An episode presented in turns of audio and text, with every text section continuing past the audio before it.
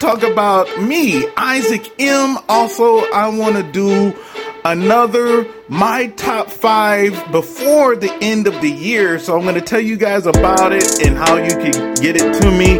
And yeah,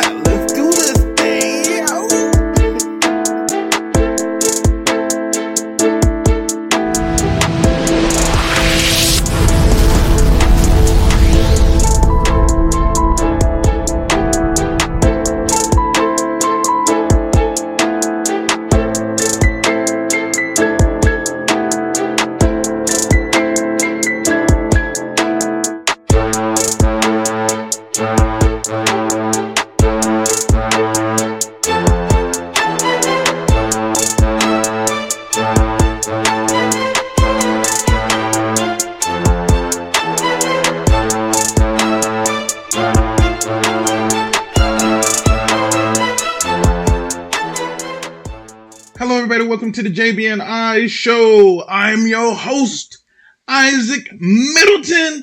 What's up, y'all? How you doing? all right, all right. So today we're going to be talking about yours truly, and I'm going to be going over uh, my top five, what it is, and um, what it entails. Okay. Um, First, let's start off with me. I am Isaac the Fire Hawk Middleton. How you doing? Okay, so uh, I started uh, doing performing performing arts in high school. Um, sung in the choir at church, and um, just had a really love for music my initial goal was to do music professionally, um, and I pursued to that end. I had some opportunities that I fumbled, fumbled, fumbled, that I fumbled, but that's okay. Uh, learning it ended up being a learning experience, even though it was painful as it was. It was still a learning experience. Okay. Um, once I got to Virginia, had another opportunity, uh, which I also fumbled. but I performed with several wonderful groups, had a excellent music manager and everything, and he gave me an, an immense amount of advice. I was very young at the time, so he was just like trying to teach me the ropes and stuff and and everything. I got to perform overseas, like Australia, with uh, several bands at the time. Um, I got to perform uh, in England and in France, even though I don't speak a lick of French. okay. So I performed everything in English, but they were good. It was good because they, they sung along with me. And that made me feel good. And they sung it in English. Some some of them. Some of them sung it in and not Spanish. I gonna say Spanish, but uh, sung it in French. And I also performed in Spain as well and they sung the song in uh, in Spanish. So I did I did have some uh, experiences performing live. I haven't performed live in a very long time though. In regards to music, um, I quit for a while.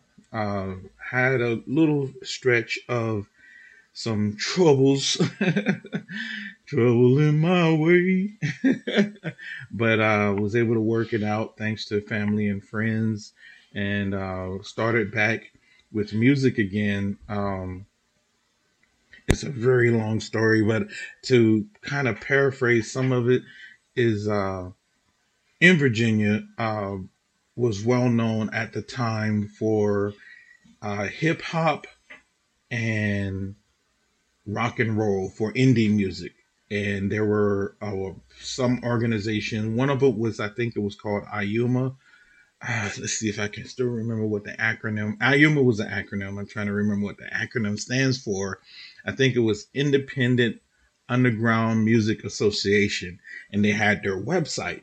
And so I was trying to get my music on their website because there was a lot of bands that were uh, independent bands that were out there doing their thing that was putting it on Iuma and and doing well. And so I wanted to get my music out there. So how I got my name Isaac M instead of Isaac Middleton is when I was filling out that application at the time, they didn't have enough characters to put my whole name in in there. And so I think it stopped at O or T, and I didn't want to be known as Isaac Middleton. So I was like, you know what, I'm gonna just shorten it all the way up because I think uh, who was popular at the time. Also, I think Kenny G was popular at the time. Was he? R? I don't know if he was still popular, but his music was still out there. And I thought about him, and I was like, you know what? I'm just gonna, you know, just use my last initial, like Kenny G. And so that's what I. That's how I ended up as Isaac M. And so, because they couldn't fit my whole name in there. Um, a few short months later, IUMA went away and they're gone. And I think they had GarageBand uh, website at the time, and they had a few other ones, Napster, and wow, I can't even remember all. I tried to get my music on all of them, trying to get my music in all of them on the playlist, all of that stuff at the time, and it was quite difficult. And uh, I was able to get some traction locally in Virginia, so we were able to perform all around the area, uh, Hampton Roads, uh, Military Circle, uh, Norfolk, Virginia Beach, Hampton, Newport News, even in Richmond. so I was able to perform out there, and um, I performed there uh, solo as a soloist I also perform those places as a group. Some of those places only as a group. Um, and I think we had, uh, I can't think of what the person is, but they basically created the music for us and we paid for the music. They created the music, we paid for the music, and the music was ours. We just gave them credit for creating the music. And uh, all of those songs, I have no idea where those songs went at. It just, and it's gone. And so uh, when the group broke up, uh, finally broke up, some of the guys that were from New York, New Jersey, and places like that went home. I was still in Virginia at the time, and I didn't want to just stop doing music. I wanted to continue. We had a manager at the time, and he had his own band as I mentioned before, uh, rock and roll uh, was really popular at the time, and rap, hip hop. I wasn't a rapper, and I'm not a rock and roll person. We had a band, and we wasn't able to practice like we should have. So when we did our live performances, the band was kind of yeah, and so eventually, unfortunately, we ended up breaking up. I tried to keep everything together myself. Total burnout because I ended up doing everything myself and nobody else was helping. And that was such a hurt and painful uh, experience. Um, one of the other things I end up dealing with is uh, we started an account, a financial account, and some of the uh, group members that were behind the scenes um, had access to the account because we were working off of a roundtable type of a thing. And that didn't work out too well because they end up taking the money. that uh, pushed me into bankruptcy, that along with other financial woes that had took place at the, around the same time. And uh, I wanted to continue to do music I uh, heard about Missy Elliott. Missy Elliott was big at the time, and she was looking for a protege at the time as well. And so I was tossing my hat or my coins out there, hoping that I would be selected. Uh, later on, I found out that she wasn't comfortable working with men, so she ended up choosing a woman. I think her name was Nicole Wray, if I'm not mistaken, but and she ended up choosing her. So I didn't get chose there, which is a little disappointing. And I wanted to get out to a club um, that was very known, very well known at the time for up and coming artists. Wasn't able to coordinate that. It was just like one bad thing after the next, and it was like you know it was independent. So uh, for those of y'all who do independent, I don't know exactly how it is now, but I'm just speaking of how difficult this was then, and um, so and I was like, I don't I don't want to give this up. I want to keep going. Excuse me. And uh, and I kept going, and uh, eventually I came to California. I started out doing pretty good. Got with this magazine. They were really encouraging. Um, got myself out there again, trying to find some studios. Uh, came across several good studios and and try to work some stuff out and um, and try to go. But I think somewhere along the lines, I was already stressed out. So I think I reached burnout factor at that point, and I was just like done. And I was like, okay, what am I gonna do? Because I don't, I don't feel like doing more, right? And um, I took time off. It was only supposed to be, I think it was only supposed to be like one month, maybe two weeks. I think it was only supposed to be like two weeks. It ended up being um, years. it was only supposed to be two weeks. Two weeks became one month. One month became two months, et cetera, et cetera. It ended up being years, years, years later. Um, and then out of the blue, someone recognized me, which to my surprise, because I thought I was only known in Virginia I did not expect anyone outside of Virginia, not even outside of Virginia, outside of my local area in Virginia, to even recognize me. So it was it was a pleasant surprise to have someone recognize me, and they were like, "Yo, are you gonna come up with anything? I mean, anything at all?" I was like, "Ah, might I might," and that gave me the motivation to start trying again. I had to find a studio, which wasn't easy, another studio. And because the studios I was working with, they closed down, they didn't exist no more. And um, most of the, the managers at that time, music managers, literally laughed at me, not with me. They laughed at me. They were like, no, no, thank you. And so that was discouraging. Um, but I kept going and I finally found this one uh, studio that was willing to work with me and my limited finances and stuff like that. And I tried to go back to the magazine that I worked with before because they were really good as far as the indie circuit and getting people out there. And they didn't do R and B or rap anymore. They only did like heavy metal, rock and roll, all of that stuff, right?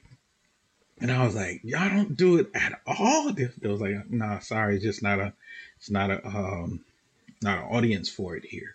I was like, wow. And so I had to find another avenue to promote myself. So I literally made up cards, went to the printing thing. Uh, I think Kinko's was a big thing at the time, and went to uh, I can't even remember what the other one's called. And so I just went to these different areas and just trying to get myself out there again. You know, so that was yeah, that was difficult. Okay, coming up next is two guys who know their stuff about sports. Um, it's a great honor to be able to work with these two gentlemen, and I learned so much in regards to sports just listening to these guys just talk casually. You know what I'm saying?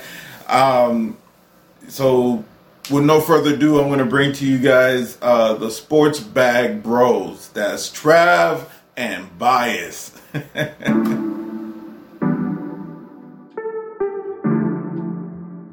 and we are back on. Yeah, we missed a day, but we're back today. Oh yeah, we missed a day, but so much has happened even in that little time that we've missed since we've been off. You know, we didn't want to talk about the NBA in wholesale terms up until about Christmas time because typically that's when it really starts. But yo, there's a lot. The NBA's back, man. I mean, how can you not talk yeah. about it with all the new changes that are taking place over in the off season and the way teams are playing right now, I mean, come on, 81 more games to go. If you lost a game, 81 more games. If you won the game, 81 more games. But, you know, it's looking nice and it's good right. to have it back and seeing young players. The OKC team coming and doing what they've done. You know, you got a chance to see Chet Holmgren. We talk about Wemby, you know what he's going through down in San Antonio, looking to lead the franchise. Yo, and then we look at the new look Celtics. How did they look on the road? I think the NBA needs some respect for the uh, early matchups they came up with. The matchups are good. You know, the Nuggets Lakers had a storyline. Uh, Porzingis going back to the Garden. That's Yep. just another storyline. You got tonight the Bucks versus the 76ers. Maybe not a, a rivalry or a history, but uh, M- uh, Embiid was MVP last year. Giannis a former MVP. Bucks uh, debuting Damian Lillard. Philly telling Harden, keep your ass at home. No, you can't get on the plane with us. Get your ass out of here. Thank you for showing up to practice. We'll see you when we come back to town.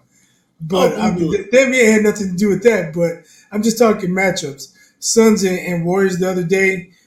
Uh, you know how I feel about the Warriors. I don't think they have enough size. They lost by four at home. The Suns didn't even have Bradley Beal. Booker was doing his thing. He looked like a point guard. People say they don't have a point guard. They might need it if Booker's going to play like that. Yeah, and we know he could put up points. He's done that in the past. Unfortunately for him, when he's put up an exorbitant amount of points, going over 70 points, they still lost in those games. I think mm-hmm. that dynamic is completely over now. I think these Suns are probably the second best team in the West this year, just behind Denver. The way it looks like it's kind of turning out right now, well, not right now, I'm too damn early, but on paper, they have the potential to be the number two team. If nothing else, number three, maybe a three team race in the West this year.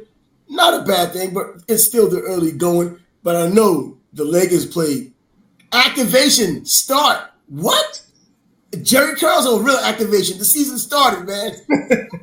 But the funny thing about the Lakers, man, I, and I tweeted this during the game, after the game. I posted on our, our Facebook page all summer long. They were talking about, oh, they didn't appreciate Malone, what he said, trolling them. Hmm. LeBron said anybody can get it, blah, blah, blah. You had you had this circled on the calendar opening night, get your get back, and you have a double digit loss. And on top of that, Anthony Davis disappeared the entire second half. Poof. Come on, bro. It, you got you came out playing hard. I'm I'm not gonna say you didn't play hard the second half. Misspoke. You came out balling. 17 points in the first half. What happened in the second half? You, you got to finish. You you got revenge on your mind, bro. Come on.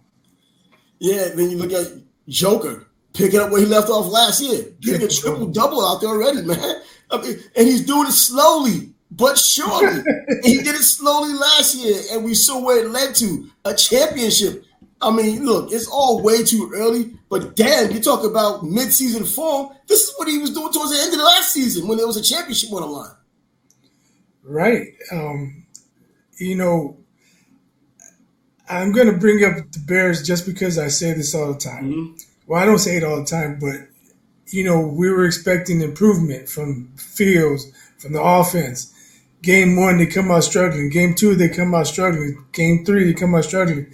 So my my motto is same old Bears, same old Bears.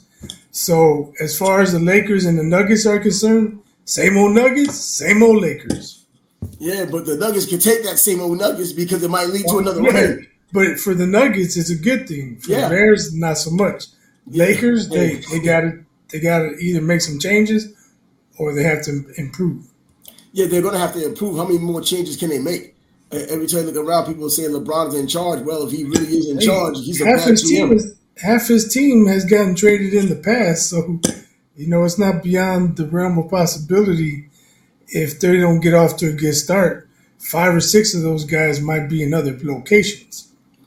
And yeah, you continue to talk about the matchups that the NBA had in the early going, not just wait until the three games or four games on Christmas Day that they typically throw out there where the unofficial start of the NBA season starts. How about the Knicks and the, the new team, which are the Celtics, throwing things together with all of these players? We talked about in the preseason and, you know, even leading up until the first game, how it's going to all kind of be contingent on what Porzingis does, not necessarily um, Khris Middleton, I'm not Khris Middleton, uh, Jrue Holiday, who just came from Milwaukee. Well, Porzingis trying to fit in. He gets 30 freaking points. He leads the team in scoring, and they still have to kind of struggle to beat the Knicks at Madison Square Garden. Still the first game of the season, but you can just say theoretically they can only go up from here, but we know in a long 82 right. game NBA season, ups and downs are what you're going to have. But obviously, this team's going to do a lot more going up than going down. Yeah, and was it a case of Porzingis going back to New York? That's um, my next having, question. having more incentive. Um, he dropped 30. He had a really good game. He supported Tatum, who had 34, I believe. And so Jaylen Brown didn't have the best shooting night, but it wasn't necessary. Jrue Holiday, I think, only had eight or nine. They didn't need him to score. You know, he did his his uh, his lunch pail type job. You know, yeah, playing defense and, and being tough out there. He got a late steal uh, late in that game. I, I, think the Knicks were trying to go at four. Guy was coming down the lane and he stripped him. They went down the others other way. I mean, that turned out to be a big play. So you know, Holiday's going to make his impact here and there, even if it doesn't show up in the box score. Yeah, his presence alone, and he does have games, so it's not like you're just worried about what he does defensively, but he does bring that intangible that you can't see, which is the defense, which is the presence. Now he has that championship caliber playing for Milwaukee and getting the championship with them. But then the Knicks, you look at them, you see same old Knicks. Not necessarily. I mean, they were out in the game. They had a chance to win. They got ahead by two, like you said. We're trying to go ahead by four until the move was made with Jrue Holiday getting the steal when it mattered most in Madison Square Garden. Porzingis said he liked that the Garden crowd was going to give him Porzingis. That's what they were saying, the chance. And he liked it. And he thrived in it. He proved them wrong again. But I don't see where the problem is with Porzingis that the Knicks fans have because when he was there, it wasn't like he was doing dumb things. They didn't like that he didn't come from injury as quick as he did. I think it was still that thing that happened with his brother behind the scenes that had him sent to D- Dallas and then it, I don't know what it did down there, but in New York, that became somewhat of a story. And they're holding it against him. He never really said anything bad about New York, but I guess that's just the New York thing to do. If you're coming back and you're not an out team, yeah. F you. Right. If you're not a Knick, then F you, right. Um, but what was funny is I think they called two flopping technicals on back to back plays. Um, I was surprised. I was watching I was watching the game, but I had it on split screen because I was watching the Bulls play OKC as well. Mm-hmm. And I just, I think that game happened to be on commercial. So I moved the volume over and I heard him say, I think they're calling it flopping. I said, what? they showed the replay and oh, I can't even remember who it was. He did flop and they got a technical. But then they went down the other side and they called a flop on Brunson. Um, I was like, oh no. They're to be calling flops every other play at this rate. Hey, this is what we wanted, though. You wanted them to go and finally stick with the rule, or did they just do that to be a pace setter and see what happens as these people continue to do it? Or they may just know that they're serious about it and they stop flopping as much because they're not going to just stop, period. So there's a, a little bit of, dis- of a discussion on the broadcast because they're trying to say, well, is he flopping or is he selling? There's a difference between flopping and selling the call. Mm-hmm. And so so many players are so conditioned to selling the call that it could be perceived as flopping. So I don't know. It's going to be interesting. I don't know if it was just those two refs. I didn't watch every NBA game, but I did watch Nuggets and Lakers. I did watch a lot of the Warriors and Suns, and I didn't see no flopping calls in, in those games. So I don't know if it was just that crew or or what. Now, being up in your area, the Chicago area, uh, did you watch the Bulls game? Did you get to see the OKC and see what they had to offer? Chet Holmgren doing his legitimate debut now as a rookie, going in his second year and stating that he missed last season because of injury. What did you see there? So I watched until I couldn't watch anymore. um, home home game opening night, and they were down twenty one. I was like, "That's it, I'm done." You got to show some heart, man. You got to show some toughness. I understand the OKC is a team on the rise. Yeah, but a team with a team with DeRozan, LaVine, they should not be getting worked at home by 21 on opening night. I mean, come on, man, it, it was embarrassing. Uh, but the Bulls did have one highlight coming from old ass Andre Drummond. he, he dunked on Chet, and then he stole the ball and, and cooked him and dropped him. He went in for the layup. Um, I actually uh, posted a reel of that on our Facebook page.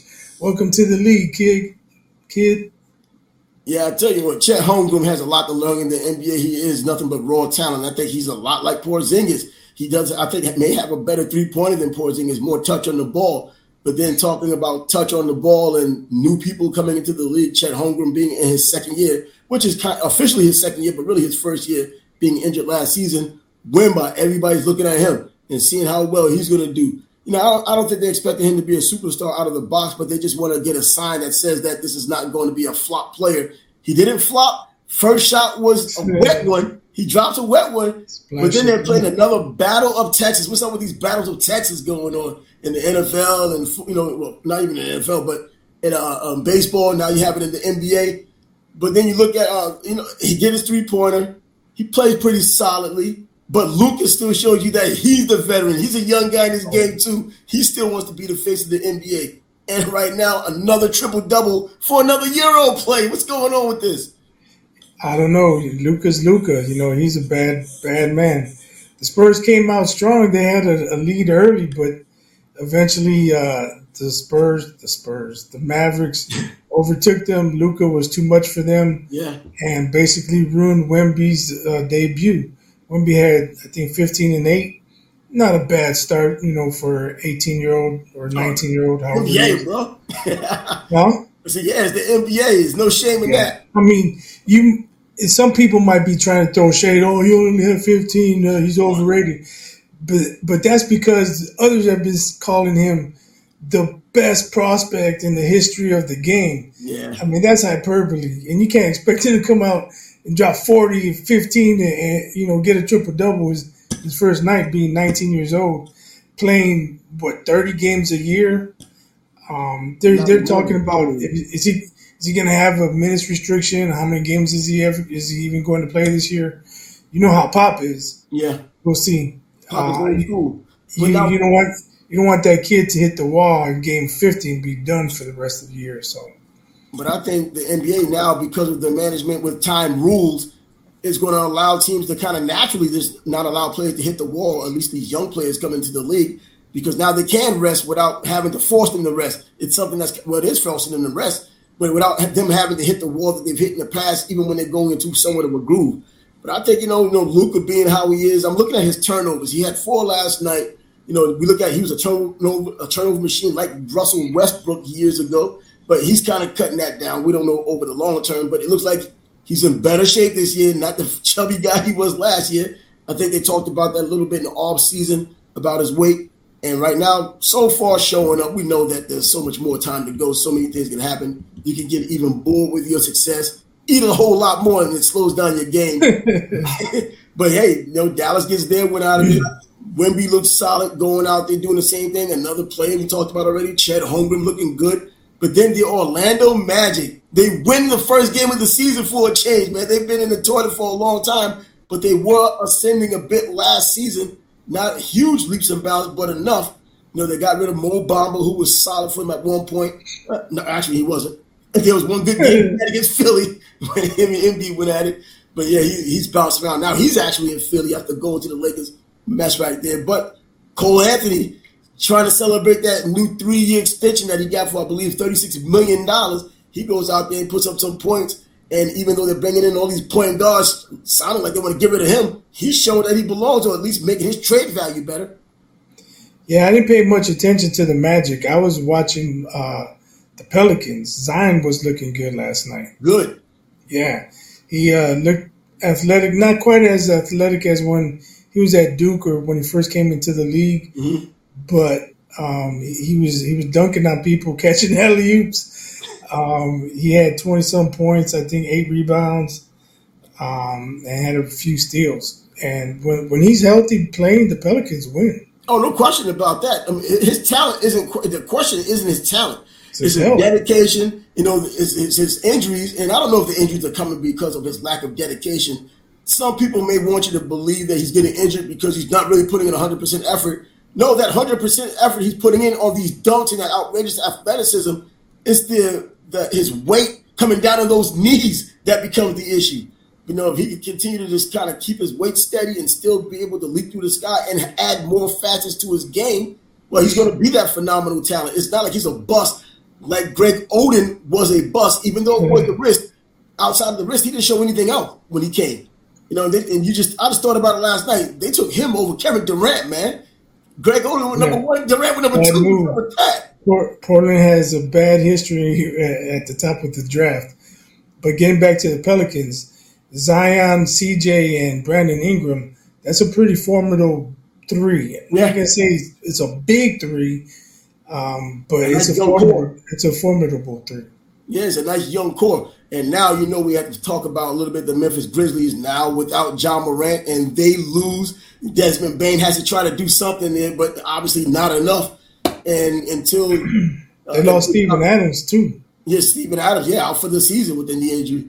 And you know, Derrick Rose, did you do you really expect him to do anything? I mean, it, he's brought in not to be a babysitter like he says, but he is brought in in that mentor role, and you're going to try to get as much as you can get out of him in the 25 games that Ja's going to be out.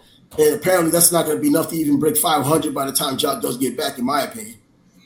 Yeah, I don't think they'll be 500 either, missing two out of your five starters. Jeez. But they they uh, they're gonna have to tread water until Ja gets back, right? Yeah. And well, 25 games, well, counting down 24. And Uh, is he even allowed to practice with the team, or he's not allowed in the facility, or what? I don't even know what the design on him being there or not being there is. That's a good question. I, I don't I don't know. And, and guess who's not We're gonna have to Google that. Yeah. And guess who's not sneaking up on anybody this year? Those damn Sacramento Kings. They're yeah, not sneaking up on people this year. they, they don't need to sneak up on anybody. They're there, and they're still a solid team looking to become even better. I don't think they're a threat to the top people in the West, the top teams in the West, but I think they can be a little bit interesting, even more interesting than what even Miami was last year in the East. Yeah. It, they we have to see if they can take that step up, right? Mm-hmm. They're another young team. Um, they made some noise last year, but Steph dropped 50 on them in Game Seven. um, but that was a, a monumental effort that that that Steph had to put forth to to bounce them, right? So if they improve this year, it's going to take even a stronger effort from the whole team, not just one guy.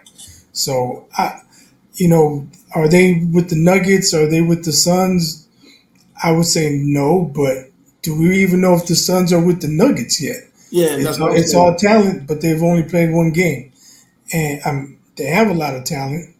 But Beal has a back issue. Booker's not playing tonight. They'll probably lose to the Lakers. Um, so I, I question if if if it's really a two team race, if and not the Nuggets versus the field.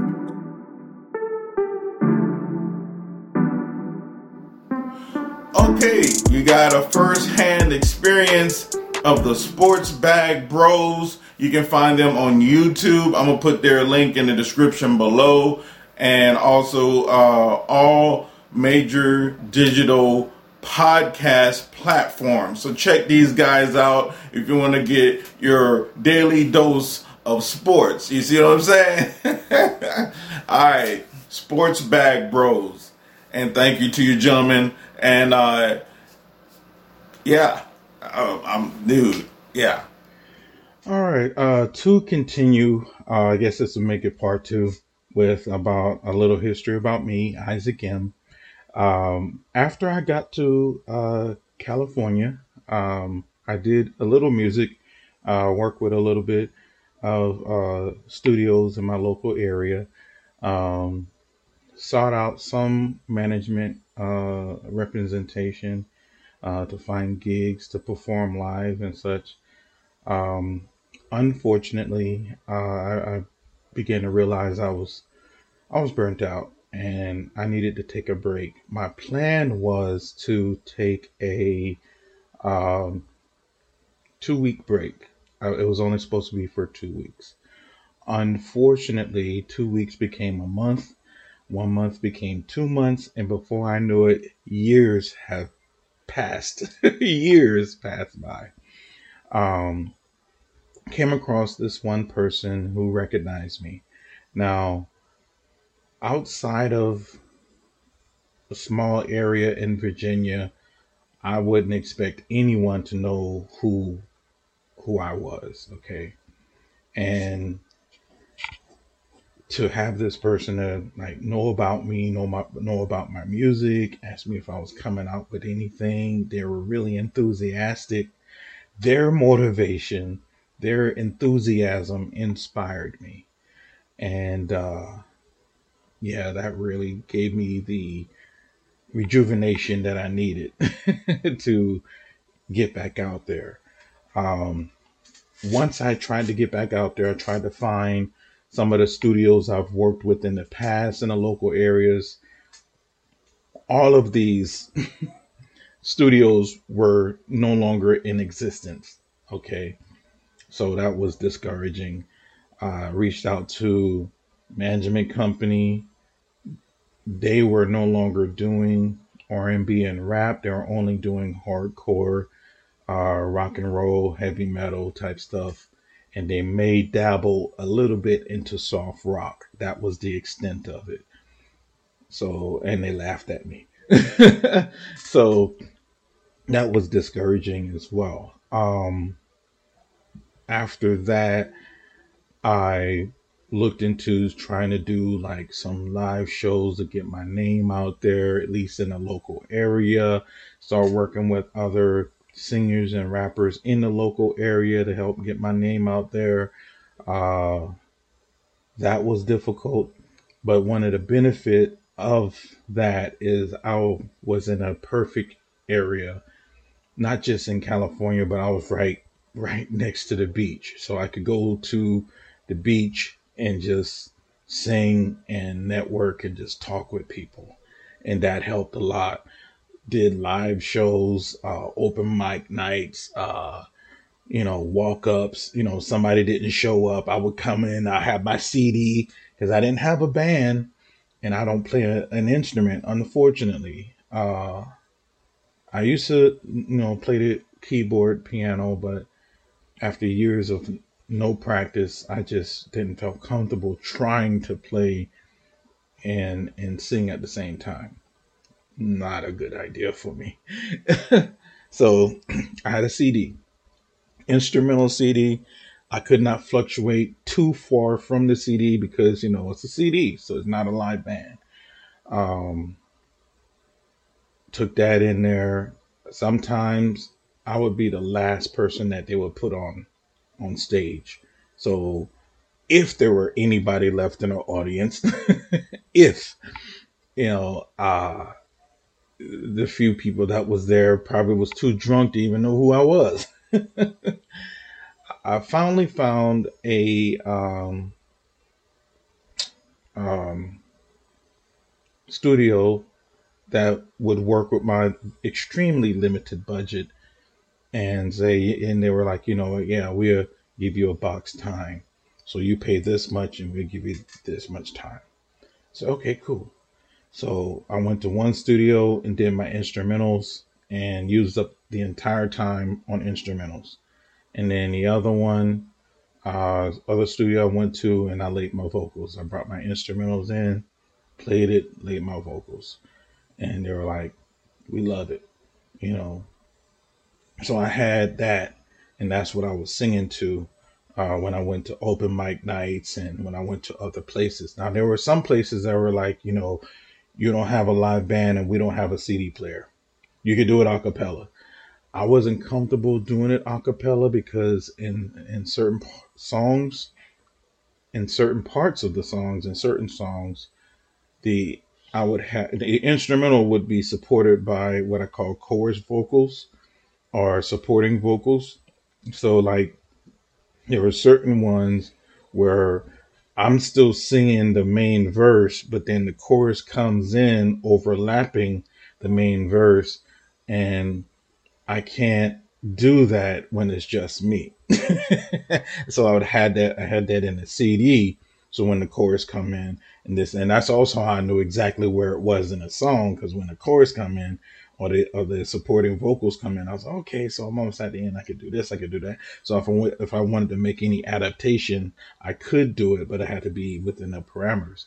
But if they didn't have a CD player, I could technically do it, but then I could only I only felt comfortable doing certain songs because some songs is all about the beat, like um, the bounce and bounce remix is all about the beat. You know, so I was like, bounce, baby, bounce, turn around, let's see. Won't you dance with me, lady? Bounce, bounce, bounce, bounce, you know.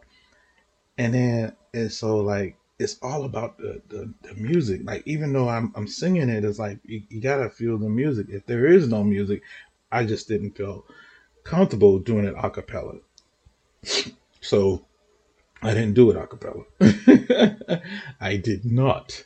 So um anyway, make a long story short, um I would go around and find places and people that uh was looking for singers or if singers didn't show up, I would step in and just perform.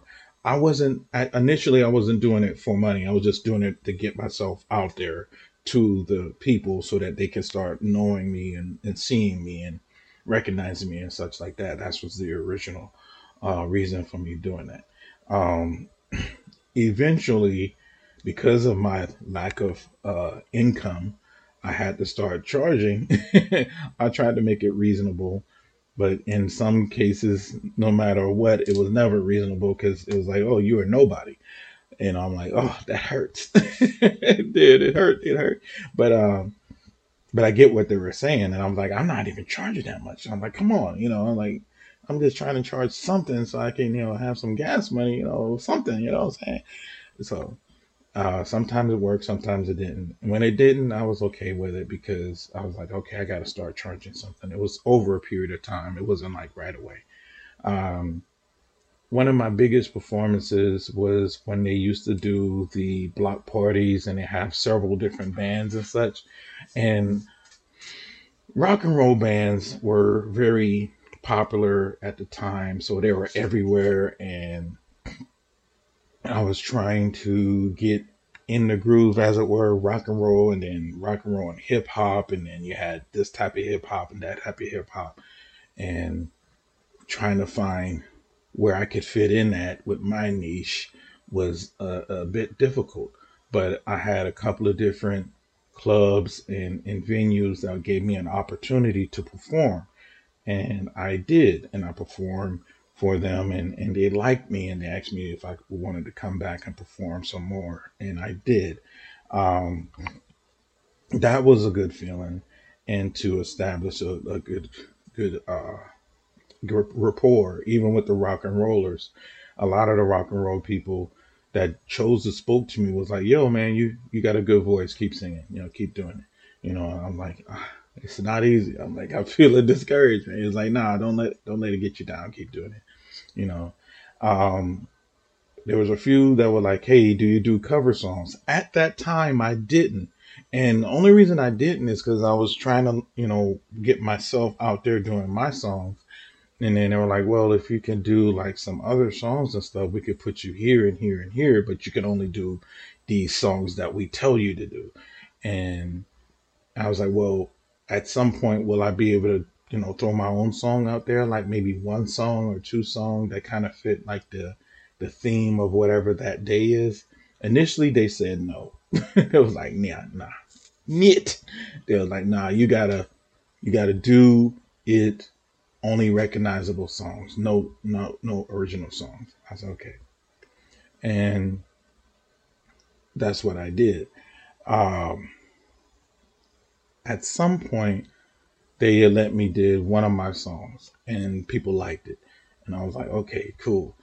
And um, what became popular then or at the time, I think Spotify just came around. Was it Spotify? Or was it YouTube? Oh my goodness. I gotta go. It was MySpace. Wow, that was a long time ago. it was MySpace. It was MySpace. And so I had my music on MySpace and my fan base started growing and stuff like that. And people was listening to my music and everything like that. And then, then it came to YouTube and, um, my music was on YouTube and, and it was it was so much work at the time. It was crazy. I would spend like the entire week getting my packages together, getting my stuff together, going out to the club, shopping it out there. And a lot of times the club did say no because I didn't have a band. All I had was a CD. And sometimes they would say yes and then they would have a CD player, but then when it's time for me to perform, the CD player didn't work. And then it was like, oh, this is a bad CD. And it was just so much stuff. And then so I ended up getting three or four instrumental CDs, which cost money. and I had to get recorded professionally so I could get all of that done. It was just one problem after the next, but I, I somehow I continued to stick in there. Um, I made the transition from music to acting around that time frame because I was getting burnt out again. I had my CD and I was shopping it out there like some uh, music shops. Music shops at that time was all over the place, so it was it was it was everywhere. And so I, I would either get my CD on consignment or they would buy it for a discounted price and then sell it in their local local artist area and I would perform live. I would perform for free live. I would perform for open mic night. And a lot of times they were like, oh, well, you need to stop performing live if you're going to charge people. And I get what they were saying, but I was in a state of desperation because every time I tried charging, even as little as freaking $10, excuse my language, even as little as $10, these guys didn't want to pay that and I was given like a full set for ten dollars. I'm like, come on, guys. And so I ended up uh, agreeing to the to the you know zero amount, which I made nothing. And um, so when I went to some place that were willing to pay me, they would come way down on their price because they would hear from this other group that I didn't speak to them, but I guess they knew each other and they said, "Oh, well, you perform for them for free, so we're only going to give you this amount." And so that's why I kind of like just stopped performing for free altogether, and uh, that was a challenge. Um, so I made the transition from music. I continued to do music, but I just made the transition from music at that time to um, acting. And in acting, um, I started with, uh, at the Actors Workshop Studios in San Diego, learning from some very good uh, actors, in my opinion, that got me in there. And then I went from the acting's work, acting, acting workshop studios to um, City College, and started was doing that there, acting and learning about music and learning about editing, learning about uh, being an artist and everything. Uh, and I was like, you know what? I'm gonna try this acting thing. I'm gonna try to focus in on that. Um, in the middle of that, uh, I'm with CD Baby. Uh, dis- they distribute my, my music. I've been with CD Baby for a long time. I got with CD Baby in Virginia when I was in Virginia uh, a long time ago now, and it was hilarious because I think it was was it April Fool's Day they did it in April Fool's Day. They put up their old logo from years ago, and basically, CD Baby was literally a baby face with a CD around it, and CD was state of the art at the time. You know, it just came out, and uh, compact disc, digital disc, and and so uh, I thought that was interesting when I saw that. It just, you know, brought it, you know, reminiscing. But they always done right by me, to my knowledge, and I have nothing but good things to say about them. Um, I'm not trying to find anything, but you know, they always done right by me. Okay. Um, and so CD Baby got my music on YouTube and when I first heard it, I was like, "Oh my god, they did they got my music on YouTube!" I was I was so excited. So I was telling everybody about it. Right, I only had like three views, but I was telling everybody about it. Right, and so uh, the other place that my uh, music became uh, known was um, Spotify. Now, Spotify was uh, some place that um, I started learning that you know I could put my music on there, people can listen to it for free, and I get you know money based off the views, which is similar to YouTube. And my initial uh, page uh, was this right here. Give me one second, and um, this was my initial page. Now, by this time, I updated a lot of stuff since then. By this time, you know, I have iMiddleton Entertainment, the JB and I Show, motivational videos, short films, web series, gaming, and more. Right, and I only have 760 monthly listeners. Right, but these were all of my songs. Now, over time, some of these are not like this one is not my song, and this one is not my song, but these are all my songs, right? And I was just looking at it. I was like, wow, when I did this was my first completed album that I ever done, Mystic Rose. And then it was followed up by this one, which is four years later. It seemed like it was like the very next day, time flies. And then eight years later, I came up with this one. And so um, there were a short um, um, conflict, if as it were, with me and another performer who also his name was his his name was Isaac M as well, and so um, he wanted me to change my name, and I told him no, I worked too hard to have my name. Uh, he had more uh, fan base than I did, and he basically thrashed me. He's from France, and so I told him, I said, okay, what I'll do is I'll drop the period because his he had Isaac M period and I had Isaac M period. So I changed it from Isaac M period to Isaac M, which in uh, the system identifies it as a different person. So this what it became. And this is uh, my prospectively new um, uh, page for Spotify. I only have 69 monthly listeners on this one, and these are all uh, songs that I've done in the last few years. And and this one came out in 2019. This one came out in 2020, and then two years later, I came out with this one.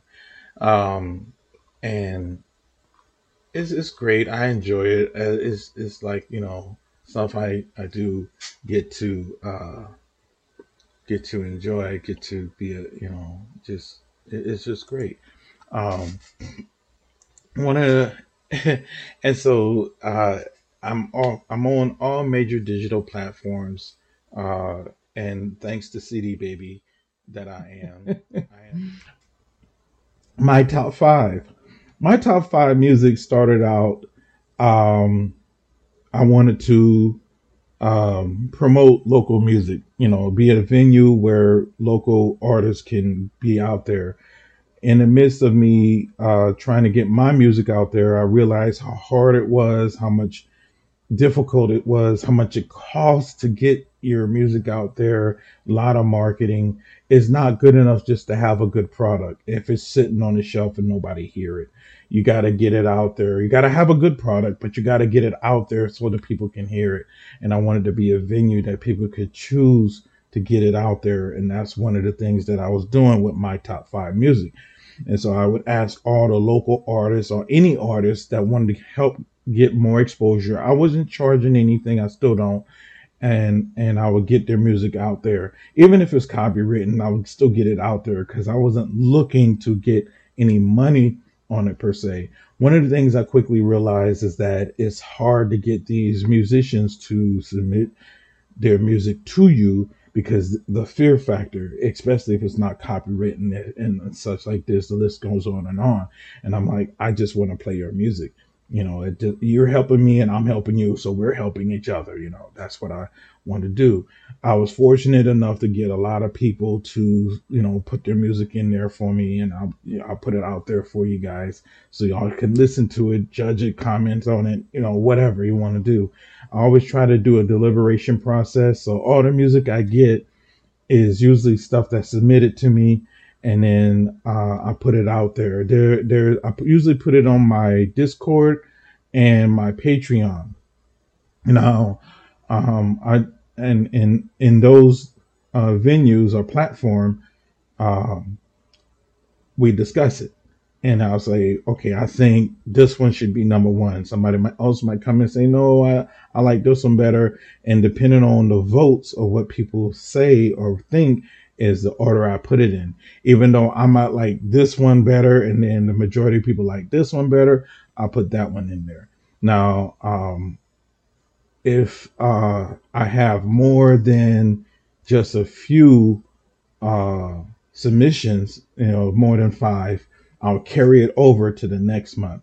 And so it's usually, you know, I try to do it like that so that when, say, if I get seven submissions and I can only do, I'm only going to do five of those seven. The other two, I'll ask for more submissions and then add that three, those three to the next group and such like that. So that's how I was going to do it. Sometimes we won't get any submissions. I would ask for submissions, we get nothing, and we being me. But I was able later on. I hired a few people to help me out, but those are like freelancers or whatever. But um, my point is, is I want to do another top five before the end of the year.